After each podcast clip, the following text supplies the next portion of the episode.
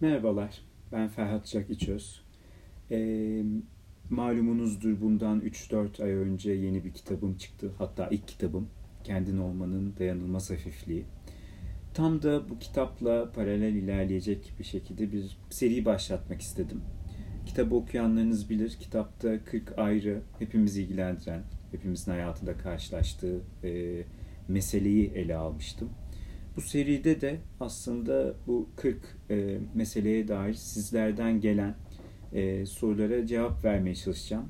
Bu cevaplarla beraber belki kitaptaki bazı şeylerin altını çizmiş oluruz. E, belki zihninizdeki araştırmayı veya aranızdaki tartışmaları bir parça derinleştirmiş oluruz. E, böyle naçizane bir hedefim var. Umarım bir işe yarar. Bu arada ufak bir e, not. E, eğer başka konularla ilgili sorularınızı iletmek isterseniz belli aralıklarla Instagram'da anket, e, anket değil de işte bana soru sorun e, şeyini açıyorum. E, zımbırtısını açıyorum. E, onun dışında soruları kabul edemiyorum. Belli zamanlarda alıyorum. E, bu şekilde eğer beni takip ederseniz e, ve storylerimi, hikayelerimi takip ederseniz e, Instagram'da görebilirsiniz nereden soru sorabileceğinizi. E, bu serinin, burada serinin adı da kitapla aynı. Kendin olmanın dayanılmaz hafifliği. Serinin ilk e, bölümünü e, sizlerden gelen varoluşçu felsefeye dair sorulara ayırmak istedim. Çok güzel sorular gelmiş. Bayağı da bir sayıda soru var. Umarım ki hepsini cevaplandırmayı, doyurucu bir şekilde cevaplandırmayı başarırım. Arada bir yukarı bakacağım. Sorular orada yazılı kopya çekmem gerekiyor. E, burada herhangi bir konu veya tema etrafında toparlamadım soruları. E, siz ne sırayla sorduysanız ben de o sırayla cevap vermeye çalıştım elimden geldiğince. İlk soru nereden başlamalı? E, bu sorunun varoluşçu felsefeye dair olduğunu düşündüm. felsefe okumak çok zorlayıcı olabilir. Özellikle orijinal metinlerden başlamak insanı gerçekten hayattan soğutan bir deneyime dönüşebilir. E, sizlere önerim her şeyden önce ikincil kaynaklardan başlamanız. Varoluşçu felsefeye dair bir şeyler öğrenmek istiyorsanız ikincil kaynaklar iyi bir başlangıç. En çok önerebileceğim isimlerden biri e, Sarah Bakewell ve onun Varoluşçular Kahvesi kitabı. Çok güzel bir çeviriyle çıktı. Maalesef kopyam ofiste olduğu için sizlere gösteremiyorum. Sarah Bakewell, e, Varoluşçular Kahvesi. E, onunla başlamak iyi bir başlangıç olabileceğini düşünüyorum antik Yunan felsefeleri ki içinde varoluşçuluğa dair bir sürü köken, e, bir sürü kök görüyoruz. Antik Yunan felsefelerine dair Daniel Klein'in kitapları, Epikürcülük hakkında, Aristoteles hakkında, Platon hakkında ve birçok isim hakkında yazdığı kitaplar iyi bir başlangıç olabilir. Ve genel anlamda hani kesinlikle küçük görmeyin, or görmeyin. İşte her güne bir Nietzsche gibi, işte e, pratik hayatta e, Kierkegaard gibi, şu an isimlerini uyduruyorum kitaplarla karşılaştığınızda alın. Alın ve okumaya çalışın. İyi başlangıçlar. Ana fikirlere hakim oldukça e, orijinal metinlere doğru hareket etmek mümkün hale gelir.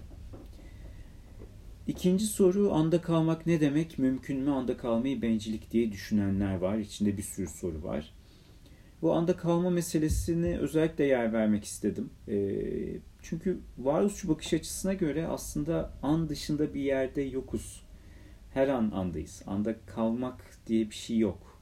Zaten anın dışına çıkamıyorsunuz. Henüz e, zamanda yolculuk keşfedilmedi malum. E, geleceğe veya geçmişe gitmek mümkün değil şu aşamada. E, o yüzden anı yaşıyoruz. Ve sadece anı yaşama şansımız var. Mümkün mü? Zaten tek opsiyon bu. Ha diyebilirsiniz ben şu an geçmişi düşünüyorum, geleceği düşünüyorum, ileride ne olacak kaygılanıyorum. Doğrudur ama onları da anda yapıyorsunuz ve andaki bağlamınızla alakalı olarak yapıyorsunuz. Ne oldu da ben şu anda çocukluğumu düşünüyorum? Ne oldu da ben şu anda işte karantinadan çıktığımızda karantina günlerinde kaydettim bu, bu e, kaydı. Karantinadan çıktıktan sonra hayat ne olacak diye endişeleniyorum. O anınıza dair bir şey anlatacaktır. Bencillik meselesi bambaşka bir mesele. Yani andan çıkamadığımız için de otomatikman benciliz demek mümkün. Ee, aslında bencil olmaktan başka bir opsiyonumuz yok. Çünkü hayatı sadece kendimiz olarak bir ben merkezinden yaşayabiliyoruz. Ee, tabii ki kendi düşüncelerimiz, kendi duygularımız en önemli olan. O yüzden bencillik dışında gidebilecek bir yerimiz yok derim ama bu konuya eminim ki geri döneceğiz. Varoluşçu felsefe bağlanma stillerini nasıl inceler? Ee, incelemez. Varoluşçuluğun, varoluşçu felsefenin, varoluşçu akımın bütün olayı insanları bölmemek, insanları kategorize etmemek ve e, her ne kadar bir psikolog, bir klinik psikolog olarak çok işe yarar bulsam da malumunuz bağlanma stilleri çok kategorize edici. Ee, varoluşçu felsefe ne değildir? Bayağı güzel bir soru.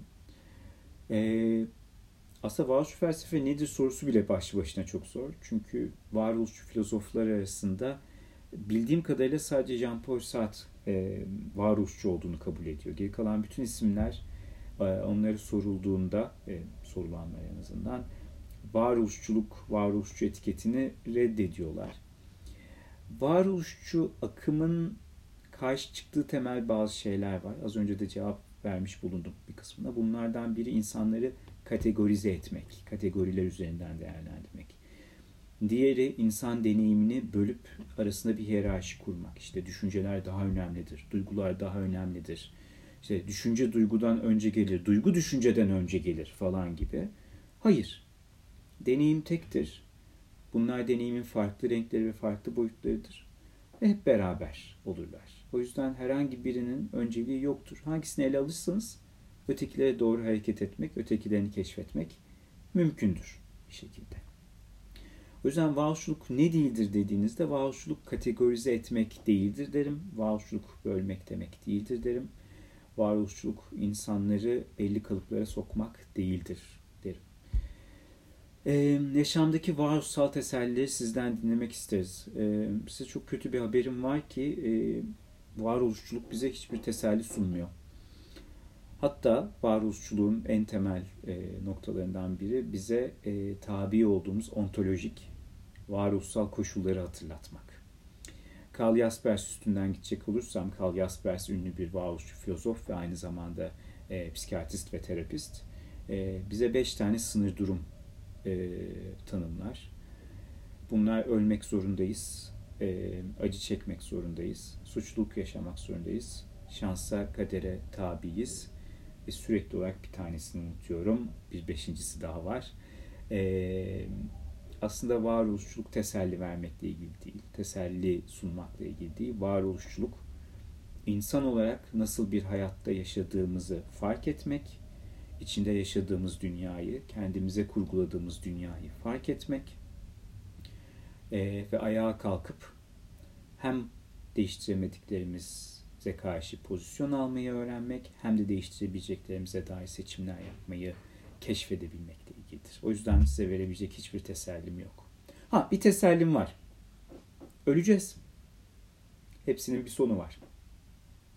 Her şey geçici. Bilmiyorum ne kadar teselli gibi gelir. Ee, sahip çıkmak ne demek? Gerçekten sahip çıkıyor muyuz yoksa öyle mi sanıyoruz? Ee, bu seriyi devam ettirmeyi başarırsam sahip çıkmaya dair bir sürü şey konuşacağız muhtemelen. Sahip çıkmak ne demek? Tanımlamak çok zor. Sahip çıkmak bir deneyim. E, genellikle eğitimlerde şu şekilde tanımlıyorum. Bu bana ait, bu bana dair, bu benim, benim parçam diyebildiğimiz anda sahip çıkmış oluyoruz. Ve sahip çıkmak anlık bir deneyim. Yani e, işte karantina halime bugün sahip, şu anda sahip çıkıyor olabilirim ama 5 dakika sonra canım çok sıkılıyor olabilir. E, evden çıkmak isteyebilirim. Bu çok doğal, çok olağan. Sahip çıkmak sadece anlık olan bir şey ve sahip çıkıyorsanız çıkıyorsunuzdur. Çıkamıyorsanız da çıkamıyorsunuzdur. Ee, çok kandırılacak bir şey yok. Ha derseniz ki işte ben çocukluğuma, geçmişime çok sahip çıkıyorum. Olduğu gibi kabulleniyorum. Evet muhtemelen kendinizi kandırıyorsunuz. Çünkü her zaman her konuyla ilgili sahip çıkamadığımız anlar olacak, kabullenemediğimiz anlar olacak varoluşumuzu, varoluşumuz kendimizi kabul etmeyi söylerken bir taraftan da sürekli değişmeye çalışıyoruz. Çeşitli değil mi? Varoluşumuz bize bir şey demiyor. Ee, varoluşumuz kendimizi kabul etmemizi söylemiyor. Varoluş bize hiçbir şey söylemiyor. Var oluyoruz. Nokta. O yüzden de e, var olurken de farklı seçimler yaptığımız için sürekli farklı e, farklı koşullara tabi olduğumuz için e, değişiyoruz. Hem içeriden yaptığımız seçimler hem dışarıdan bize gelenler bizi dönüştürüyor ve değiştiriyor. O yüzden bir çelişki yok. Ama e, önemli bir unsur var ki varoluş bize hiçbir şey söylemiyor. Sadece varız. Nokta. E, varoluş felsefi bir metaforla anlatsaydınız nasıl anlatırdınız? E, yani çok orijinal bir metaforum yok. E, bu konuda Albert e, Albert Camus'u e, okumanızı çok öneririm. E, özellikle Sisyphos e, mitine, söylenine dair yazdıklarını okumanızı çok öneririm. E, ona referans verirdim bir metafor şeklinde anlatmak isteseydim. Varoluşçu felsefeye dair önereceğiniz kitaplar. İlk soruda cevap vermiş oldum. E, ikincil kaynaklar çok önemli. Sarah Bakewell'in Varoluşçular Kahvesi kitabı çok çok değerli. E, bunun haricinde kitapçılarda görüyorum çok satanlarda veya öndeki standlarda duran birçok işte Kierkegaard'a göre hayat işte her güne bir Nietzsche vesaire gibi kitapların ismini atıyor olabilirim şu anda kitaplar var. E, hiç hor görmeyin, hiç e, yani bununla mı e, başlayacağım demeyin. E, basitten başlamak ve de filozofların genel çerçevede ne iletmeye çalıştığını e, anlamak e, önemli bir başlangıç. Ancak bu genel çerçeveyi anladığınız takdirde devam etmeniz mümkün. Ancak ondan sonra orijinal metinlere geçmek mümkün. E, bu arada bir önerim de orijinal metinleri çok tek başınıza okumamanız yönünde. Eğer çok e, sağlam bir felsefi e, eğitiminiz, e, arka planınız yoksa genellikle yorumlanarak, üstüne düşünerek okuyunca daha çok felsefi metinler kendini açıyor, farklı boyutlarda farklı şeyler gösteriyor bize. Felsefi incelikleri kavramayan bir zihin varoluşu anlama haline nasıl geçer? Bir insandan bahsediyor değil mi bu soruyu soran kişi? Kavramayan zihin, felsefi incelikler. Bu soruyu soran insanın insana bakışı hiç varoluşçu değil. Maalesef bunu söylemek zorundayım. E, felsefi incelikler diye bir şey var. Ama varoluşçulukta bu yok. Eğer yaşıyorsanız, hayattaysanız, bir şeyler deneyimliyorsanız zaten hayatın incelikleri hayatınızda demektir. Bütün mesele bunlar üzerine düşünebilmek ve aralardaki bağlantıları kurabilmekte. E, kavrayan bir zihin değiliz, deneyimleyen, yaşayan insanlarız. Ee, varoluşçu terapiye dair aldığım sorularda da buna benzer sorular gördüm. Orada da daha ayrıntılı bahsederim. Ama varoluşçuluğun en karşı çıktığı şeylerden biri e, insanın kendi hayatı üzerine düşünmesi için ve kendini daha yakından tanıması için özel bir entelektüel birikime ihtiyacı yok. Evet bir entelektüel birikim üstünden konuşuyor olabilirim. Terapi bunun üstünden kurgulanmış olabilir. Ama bu uzmanlar için sadece. Ee, ve etrafınızdaki insanlara bakın ve dinlemeye çalışın. Sizleri çok şaşırtacak içgörüler veya dışgörüler sunabilirler size. Tüm cevaplar sizde gibi bir resim, popüler psikoloji var bir söylem var çatıştığını düşünüyor, düşündüğünüz oluyor mu? E, neyle çatışıyor? Bu onu çok anlamadım.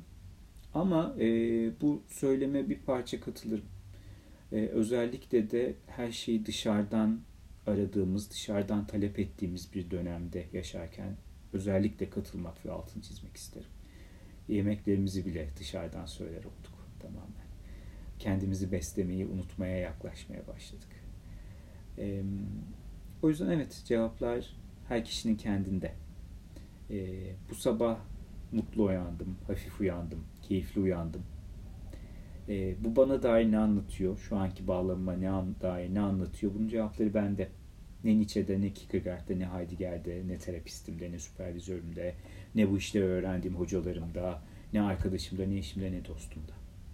Sadece ve sadece bende.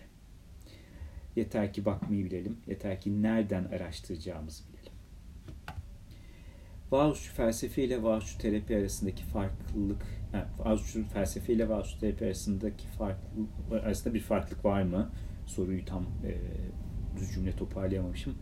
Varsa ne tür farklılık var? Çok büyük bir farklılık var. Varoluşçu felsefe bir felsefi yakın. Bir felsefi ekol en temelde. Varoluşçu terapi ise bu felsefi akımı, bu felsefi ekolü insanı anlamak üzere kullanan ve bunun üstüne inşa edilmiş bir e, ruh sağlığı e, hizmeti veya ruh sağlığı müdahaleler silsilesi denilebilir. Tabii ki çok büyük bir fark var. Varoluşçu felsefe bir felsefe her şeyden önce. Varoluşçu terapi ise aslında bir uygulama, felsefenin uygulanmış hali. Son soru. Bunu nereye koyacağımdan emin olamadım ama nedense varoluşçu felsefeye giriş başlığı altında iyi olur diye düşündüm. Çünkü içinde önemli varsayımlar barındırıyor. Kötü bir çocukluk bütün yaşamı mühürlüyor. Özgür olmak nasıl mümkün? Ee, soruyu değiştirerek ancak cevap verebileceğim. Kötü bir çocukluk bütün yaşamı mühürlemiyor. Kötü bir çocukluk, kötü bir çocukluk. Evet, hayata kötü bir yerden başladığını gösteriyor kişinin. Evet, çok çok iyi deneyimlerden geçmeden buraya, bugünlere vardığını gösteriyor. Evet, bugünü çok etkiliyor ezberden yaşandığı takdirde. Ki bu arada ezberden yaşamayı böyle aşağılayıcı veya küçümseyici bir şey olarak kullanmıyorum. Hepimiz öyle ya da böyle gündelik hayatta çoğu zaman ezberden yaşıyoruz. Ama kötü bir çocukluk en nihayetinde sadece kötü bir çocukluk. Ve siz kötü bir çocukluktan çok daha fazlasısınız. Özgür olmak mümkün mü? kısmına gelecek olursam sorunun. Zaten özgürlük dışında bir opsiyon yok. Özgürüz. Hatta Sartre'e göre e, özgürüz demek bile hatalı bir tabir. İnsan olmak eşittir özgür olmak en temelde. E, özgürlük demektir insan. O yüzden ama bu bizi tabii çok korkutuyor. Buna özgürlük e, konusunda daha yakından bakarız, seçimler konusunda daha yakından bakarız. Özgür olduğumuzu fark etmek bizi çok ürküttüğü için bir şekilde özgür değilmişiz gibi, elimizde seçim yapmak yokmuş gibi davranıyoruz. Ee, kötü bir çocukluk sadece kötü bir çocukluk. Onun üstüne nasıl bir hayat inşa ettiniz? Evet onun üstüne inşa ediyorsunuz. Ama bizim yaptığımız seçimlere kalıyor. Ee, umarım bu ilk bölümü sevmişsinizdir, beğenmişsinizdir. Ee, her hafta yeni bir konu ve yeni bir bölümle devam etmeye çalışacağım. Önümüzdeki hafta varoluşçu terapiye dair sorularınızı cevaplandıracağım. Maalesef bu soruları aldım. Şu anda liste hazır önümde. Yeni bir soru alma şansım yok. Ee, ilerleyen konularda, kitaptaki konulardan ilerleyeceğim. Kendin olmanın dayanılmaz hafifliğindeki konulardan ilerleyeceğim. Ee, oradaki konulara e, bakarsanız ve takip ederseniz sorularınızı iletebilirsiniz.